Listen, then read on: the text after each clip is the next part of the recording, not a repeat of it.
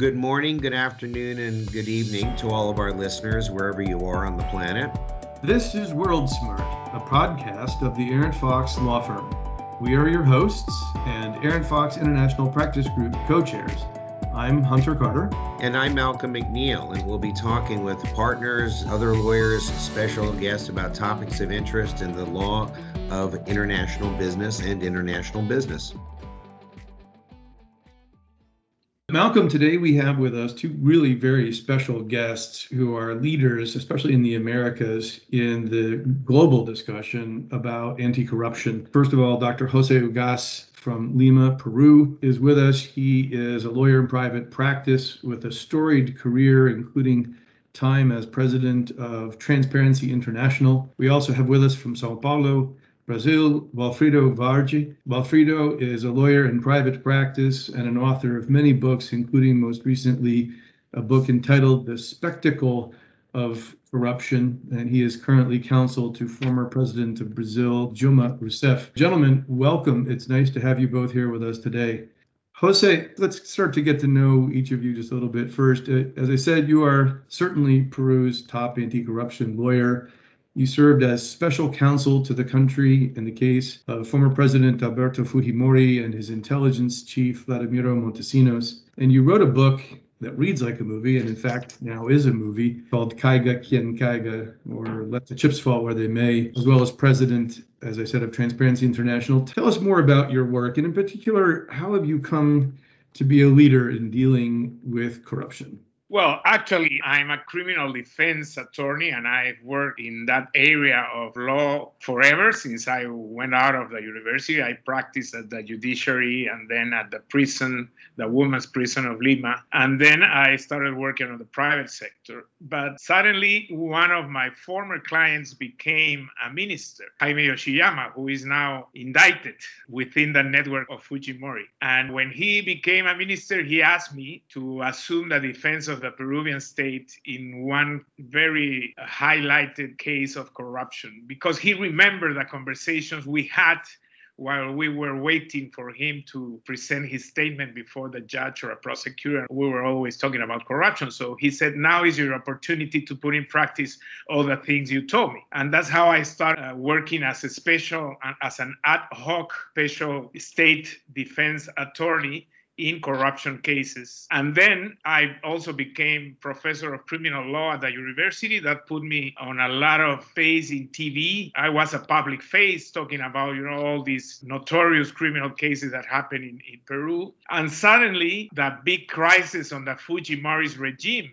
that everybody knew that was involved in very serious corrupt practices for almost a decade started. So the government started collapsing. And then I was invited by the Minister of Justice at that time, who was a friend of mine. He had been my professor at the university, but he was the last Minister of Justice of Fujimori. He was a good guy. I mean, he was not involved in uh, the corruption of the regime, and he was really scared. And he said, Look, Fujimori has asked me to put in prison Montesinos. I have no idea how to do that because he was specialized in administrative issues. He had no idea of criminal law. And he said, The only one I can rely on is you. So please help me. And I said, well, this is my opportunity to go after Montesinos. I had very clear the role that Montesino was playing against the country and against me. I had personal issues uh, with him because he was all the time pursuing me on the defense of some important criminal and economical cases I had in Peru. So that's how it started.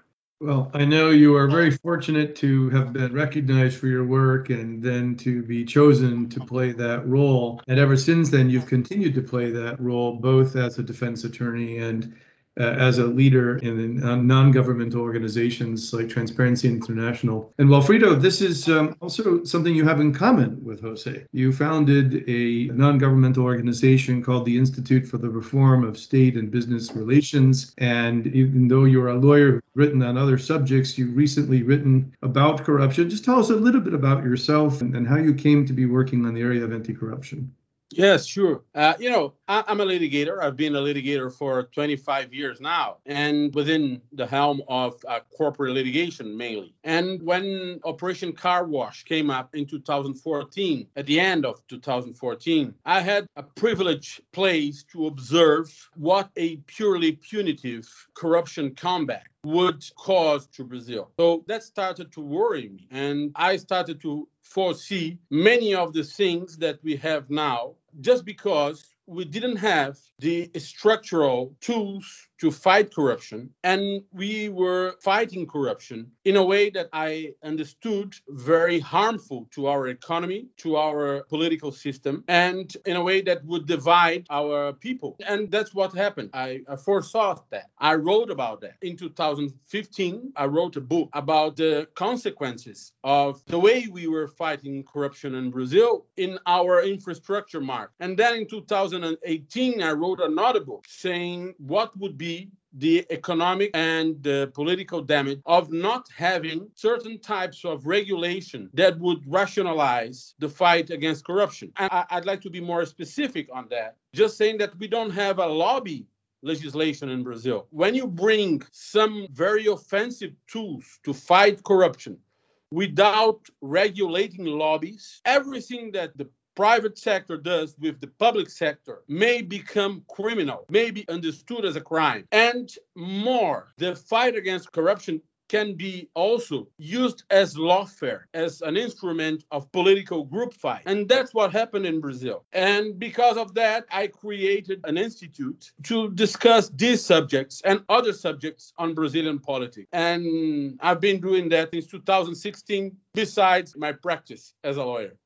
That's very impressive. And I'm glad you brought up the subject of the tools used to fight corruption. Jose, you were a pioneer in the use of witness cooperation agreements, something that are very common in the United States, in my experience, uh, but which I think was quite new when you were the special prosecutor ad hoc. But tell me what's your opinion of the tools that are used to fight corruption? Have they been effective? Are they being effective? Are we using the right tools? And Walfrido, I'll ask you the same question in a moment.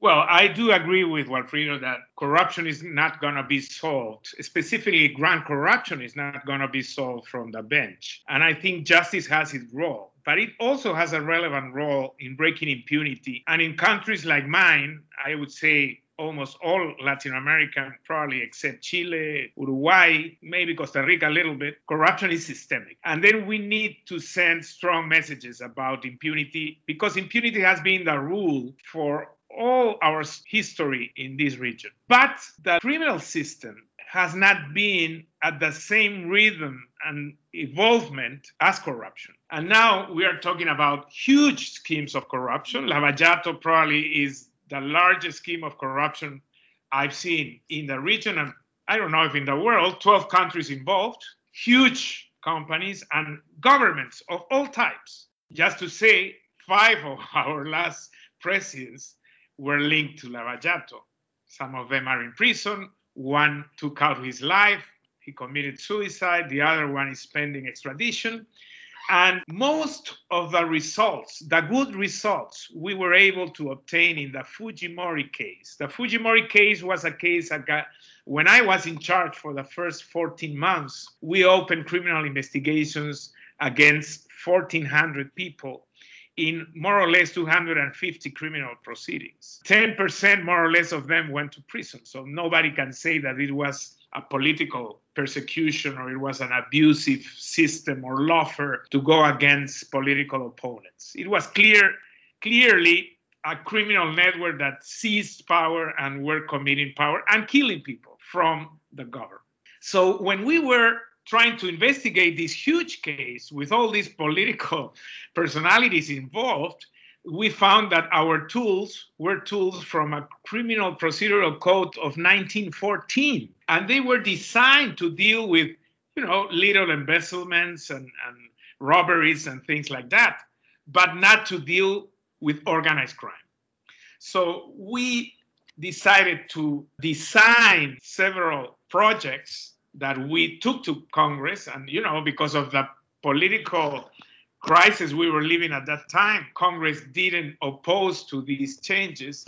And we were able to pass through the transitional government, the transitional Minister of Justice at that time, these new laws. And one of them was what we call here colaboración eficaz. That is kind of pre agreement laws that had no tradition. In Latin America, there is no tradition of pre agreement. So this was totally new. And, you know, we had to fight strongly with that because people were saying, well, how are you going to arrive to deals with criminals? That, that is ethically not possible. That's not good. But then we demonstrated, and I think that since then up to now, La Colaboración Eficaz has demonstrated that it's a very, very efficient tool. It demonstrated when it was used intensively in the Italian manos limpias, mano pulite, clean hands process, and it has worked positively, I would say, in the Peruvian cases. Of course, there are mistakes. Of course, prosecutors and judges commit excesses. They are human beings, but I wouldn't say that in Peru there's been one case where prosecutors or judges have used these tools to go against politicians because of their ideology or their political stance. There are two, maybe three prosecutors or judges that have been highly questioned because you know they love to be in tv and public appearances and they speak too much probably they've seen too much uh, movies on, on, American movies, probably, and they want to be, you know, uh, key personalities in this debate. But in general, I would say, besides all the mistakes and excesses that have been committed along these 20 years of having colaboración eficaz, I would say that the balance is highly positive. So, Jose, I'm sorry, Wilfredo, let me turn it back to you now. You answered the same question that Jose was asked about the tools of corruption. He, he said only two or three judges have been seriously questioned in Peru, but recently a judge, a very important judge in Brazil, was questioned, Sergio Moro. Why don't you tell us more about that? Yes, I think that we have to understand that the fight against corruption has four pillars. The first one it is to define what is corruption. The second one is to detect corruption. Important that the state has the right equipment to detect it. The third is enforcement. You may have good law saying what corruption is. You may have good detection mechanism, but you may have poor enforcement tools. So you need enforcement. Fourthly, you need a way out for companies. In Brazil, we still have a serious doubt if an official political campaign donations are acts of corruption or not. If you go to the United States, that uh, is a fairly solved question. You may have uh, moral issues against it but not legal issues against it. So 80% of, what happens in Lava Jato or car wash operation, translating to English, was an official donation to political campaigns. Secondly, we gained through a new legislation that came out on 2013 a lot of tools to detect corruption, some of them very similar to those mentioned by Jose. So we started to couple what we call preventive prison, or the fact that we could, in our legislation, arrest people for a short period of time to, in a certain way, make these people more willing to collaborate, willing to talk. And then we have a, a, big issue. Is that moral? Is that legal? Is that covered by our constitution? Is that some kind of torture? And at the end, we didn't have a solution for companies. So we bankrupted many companies, important companies for the country. Sergio Moro was a leading character in this context because he was the main character of Lava Jato or car operation because he was the judge all the cases were solved by him. And suddenly he became the Minister of Justice of the main competitor of the party that was most damaged by Lava Jato. And that was the beginning of a political problem because people started to question if he had a political agenda before his actions as a judge. Afterwards, he fought with the president, with the current president, Bolsonaro and because he was just saying that Bolsonaro didn't really want to fight corruption. But they became political enemies because Bolsonaro understood that he had a political agenda and wanted to become president of Brazil. So that's a very short description of what happened here and all the problems we still have in fighting corruption in Brazil. Gentlemen, let me jump in. It's Malcolm here. I was fascinated by, I'm going to start with you, Jose, but the general question is how have your efforts over the past years changed perhaps public perception? Uh, Jose talked earlier about the possibility or the idea that corruption was systemic and that that tide is changing now because of legislation and other activities. I personally have been involved in the defense of certain municipal corruption cases uh, in California. And one of the things that municipalities have had a problem with their resources. And something you said, Jose, caught my ear very loudly. And that was you said that you had 1,400 criminal investigations that opened, leading to approximately 140 convictions. Did you have the resources? Did you have trouble putting together the resources to open as many investigations? And in other words, are there ample resources to do what you need to do?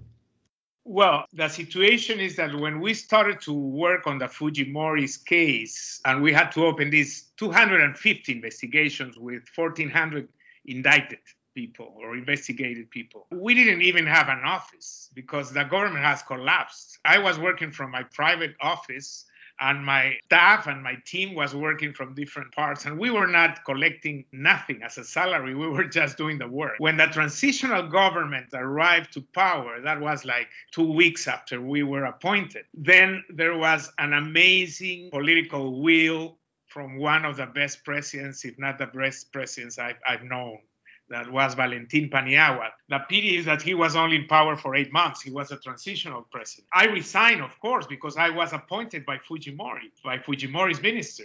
So I resigned and he said, No, I know you. He was professor with me at the university. So he renewed my appointment. He gave us an office and he gave us a budget. We received around $1 million to do our work in the first 14 months. And uh, that was enough for what we needed to do here. So uh, resources were there, and the political will that I believe is maybe more important than, than money in, in a case like this one was also there. So we were able to push very strongly. And you have to understand that the Attorney General's office had collapsed the judiciary had collapsed. Everything was in crisis here. That's why my office at that time became so relevant. People thought I was the Attorney General of Peru, and that was not true. I mean, I was only the state, the state attorney. But we, I don't know why, Peru is very resilient, I would say. And, and I, I'm affirming this in the recent crisis we are having here with the pandemic, with a political situation. Peru is very resilient. So, in quite a very short time, we had a new generation or appeared new faces of young judges, young prosecutors, new authorities that started doing their work in a very interesting and positive way. And that's why I believe it was possible to overturn the situation and start these investigations. That I believe that one of the most positive outcomes of this process, this big process of, I don't know, it took like a decade still some of the cases are, are finishing right now after uh, 21 years. But I think that one of the most positive outcomes is that it returned to the population the sense that it was possible to believe in a change and to believe in an outcome of justice. And that in a country like mine is something very relevant. You were asking about the impact. I would say in the previous decades, before the Fujimori's case, when you ask the people in the polls which was the most relevant problem of Peru, they would say the lack of jobs, insecurity, too much criminality, or education. When the people was, were questioned and measured after the Fujimori's case, corruption came to the number one. And this is also because this was a unique case of corruption, because everything was taped. Montesinos was a psycho and he was taping everything, all the bribes he paid, all the conversations he had, all these secret meetings, all of them were taped. And we had, we were very lucky because we seized one location and we found 80, 80 pieces of black luggage, Samsonite brand new black luggage full of videos. So people were watching videos. We were watching videos for almost three years, and still from time to time, a non-viewed video appears. And uh, so this is something that gave us also a lot of evidence for the cases, and it made it possible. It made it possible to convict a lot of people. Very interesting. Well, Alfredo, let me turn to you for a second because you have had a significant victory for the former president, Dilma Rousseff, who was cleared of corruption charges. And I'd like to ask you a little bit of the background on that. And I'd also like to ask you to explain a little bit the title of your book, Spectacle of Corruption. And then finally, what is the uh, current feeling in Brazil regarding corruption, the public perception? Can it be cured? Is it still systemic? Are they resigned to corruption, or is there a more optimistic view? Thank you. First of all, it's important to explain that President Dilma was never accused of corruption. We are talking about the acquisition of an oil refinery in Pasadena. On the time Dilma was a member of Petrobras board, the board of Petrobras, our state oil company. And the accusation was that the whole board had lacked the duty of care when authorized the acquisition of Pasadena for a price that is superior to the market price or the price considered fair. And two things has to be considered. Dilma Rousseff is considered, even by her political opponents, a very honest person and a president that was very important, was a key character for Lava Jato operation. She provided all the instruments that were necessary for the federal prosecutors, the federal police, and judiciary to investigate and punish corruption, and that is widely recognized. What the court found finally was that the board informed itself passively as it should be in a huge company. And the board was fooled. The board was simply betrayed by the executives who were themselves involved in corruption. And that's exactly what happened. And I'm very glad with uh, the final result of the judgment, not only because I'm the attorney responsible for the defense of former President Rousseff, but also because I personally believe that uh, justice was served. I wrote a book because I really think that corruption is an important thing in my country. And I really want corruption is treated in a structural manner in Brazil.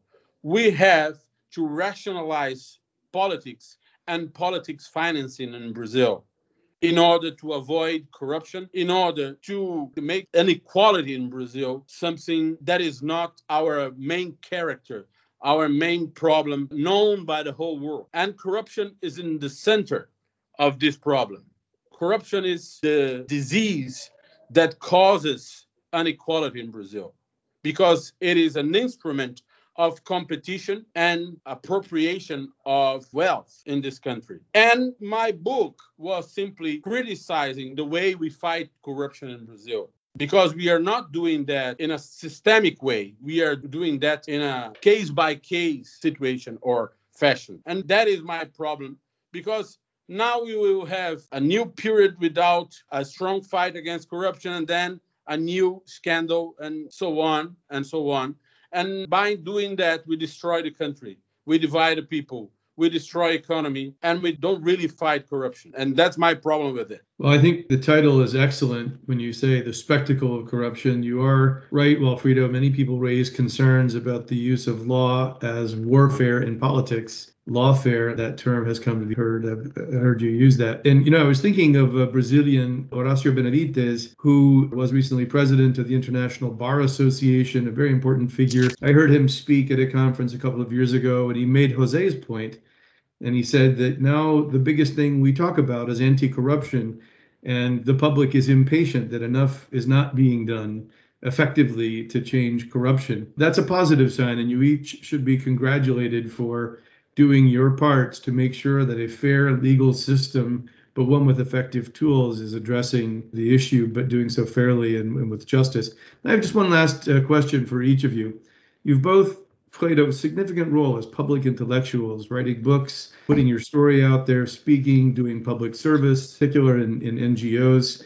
What is your personal motivation? Why go beyond your role as lawyer to a client to engage so actively in these conversations? Jose, let me ask you first and then Alfredo. I believe it has to do with how I perceive my society and what do I want for my country to be. I have a family, I have kids, and I had a possibility to study in a good school, in a good university, and to have some basic resources as a middle class, maybe high middle class. So I had no personal lacks in my youth, and I think I have to return. And it is terrible when you see that there's a bunch of people that are taking advantage of their power without taking into account the consequences of their acts. Because grand corruption and corruption in general has a negative, very negative impact in human rights. I mean, people die. We are now around 160,000 deaths in Peru because of the coronavirus. And I would say more than two thirds of these could have been avoided if we had enough oxygen plants. I mean, something so simple and that is not really expensive. People is dying here because they don't have oxygen. Three million people went back to extreme poverty after one month of confination when the, the emergency state was declared and people couldn't go out to the streets to work. And now most of those people don't have food to take to their mouths. We have something we call here popular kitchens, mm, cocinas populares. And that's what has saved the people because of solidarity among them. They get something to take to their families or to their mouths. So when you see that, and suddenly you see a politician or an authority or an entrepreneur, a guy from the private sector taking hundreds I, I, will not say just millions, hundreds of millions or dozens of millions, and in some cases, billions of soles to their pockets without caring that people is dying, that people, uh, you, you know, it's, it's terrible seeing young kids now, poor kids that cannot go to school. They don't have access to smartphones. So they get together 20, 25 and get one smartphone from someone on the neighborhood. And then once they have the smartphone, they have to go to the hills to see if they can find an internet signal to receive their classes. I mean, that is not uh, something I will accept ever. This is a strong and unacceptable violation of human rights. And nowadays, corruption is in most of the cases the main reason for this. And, and we have to fight for a more equitable society. Latin America is the worst region in the world regarding equity. So I think that's my personal motivation for this. That's a remarkable answer and it is proof of why you are so successful at this. Uh, Wilfredo, how about you? What is your personal motivation? Yeah, I couldn't agree more with Jose. It's the same is the same thing. I'm a lawyer, but the role of a lawyer is not just representing clients. I'm a human being. I'm a member of this the society. I'm a member of this community. And if you fight corruption correctly, you will improve competition. You will ease inequality, and you end up with a country that is a better place to live for me, for my family, and for my fellow citizens. And that's my motto that's my motivation. Exactly the same. I would I, I wouldn't put it in a better rate than Jose. Exactly the same motivation. Let me ask one more question, gentlemen. I, I, think we're getting to the end of our time and we don't want to keep you too long. But I was at a Foreign Corrupt Practices Act event where I was speaking, uh, and you're familiar with FCPA in the US, I trust. One of the speakers was talking about how the fight against corruption is a process, not an event. So that it has to constantly be something that is subject to vigilance. And I guess the next question for each of you, or the last question, is what's next? What's next in Peru to keep that process going? What, what would make it more effective? And I would ask the same thing of you, Wilfredo, in Brazil. Well, I would say it's a huge next because, as, as Hunter said, on one side, there's much more clarity and consciousness about corruption and the negative impact of corruption. But at the same time, we have normalized in our culture that living day to day with corruption. So when you ask people what is a bribe, they say it's a payment for a service that I have received. I mean, what's that? People here has normalized corruption. We have made it more tropical, like saying, well, we are corrupt because we love ceviche and dance salsa, or because uh, we can dance bossa nova and eat feijoada. I mean, it, every country in the region has its, his own explanation why we have arrived to such levels of corruption. So I think that I do believe it is a process. I would say more, it's an accumulative process. I mean, what we did in 2000 is now in an accumulation process. What is happening now in the anti-corruption fight with the Lava Jato cases and the construction club and the corruption that have occurred during the pandemic acquisitions. But even though there's all these huge contradiction, people saying, well, we hate corruption and it's the main problem of the country, but we are part of it, I think we are going to receive more clarity in the next years. We have to prevent, we have we need new rules, for example, for political financement. I mean, in a country like mine, it is clear that financing of the political parties is coming from organized crime in many cases and corruption in other cases. So we, we need new rules, we need new political parties, we need a new policy for public acquisitions, and so on and so. We will have to confront in the future decades here. Thank you, Jose. Walfrido? I think that we have uh, lots of instruments to punish corruption in Brazil. We have received FCPA rules, we have created new instruments to detect corruption. We are trying to improve a way out for companies, but we definitely we are not touching the main point, how to prevent corruption. And the way to prevent corruption it is to establish a rational regulation for public private relationships uh, we don't have a proper campaign financing, a lobby statute. We don't have a lobbying regulation that is able to display in a transparent way who represents who. And more important, we don't have a lobbying regulation that forbids the organized crime to finance politics in Brazil. Actually, the lack of that regulation, it is a invitation for organized crime. And that is a big problem for our future.